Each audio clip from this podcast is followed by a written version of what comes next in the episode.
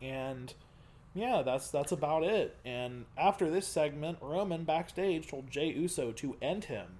And Brian, what did you say after you said he said end him? Uh, Do you remember?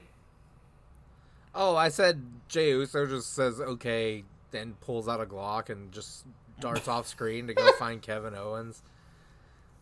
That'd have been crazy. Oh, I wish we would have had yeah. that, dude.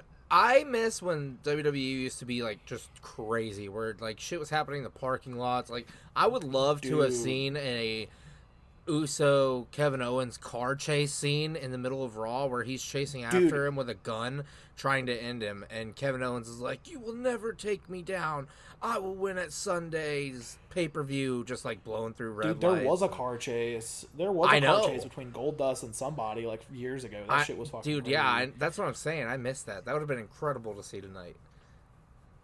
I mean, what Yes, it else do they been. have going on? They're in one spot every week. They need to plan cool shit like that. Get us on the WWE creative. Let us start. running Dude, if shit. we were on WWE Creative, there would be two things that would happen. One, they John would lose Cena all would of their come back budget. immediately. Yeah, yeah, John, John, they would- they would lose all of their budget on us filming, wanting to do car chases and like explosions, and and then John Cena coming back, so that would be like their whole budget. And then and then two, two, they would just have the dumbest segments possible. They, they'd have like it would just be so Spaghetti ridiculous. eating contest and like Because because I'd be like, guys, you guys are on Fox now. You guys have the biggest budget. I need fucking Jey Uso to throw a grenade into this building and have a CGI explosion with fucking Kevin Owens in it. And they'd be like, what?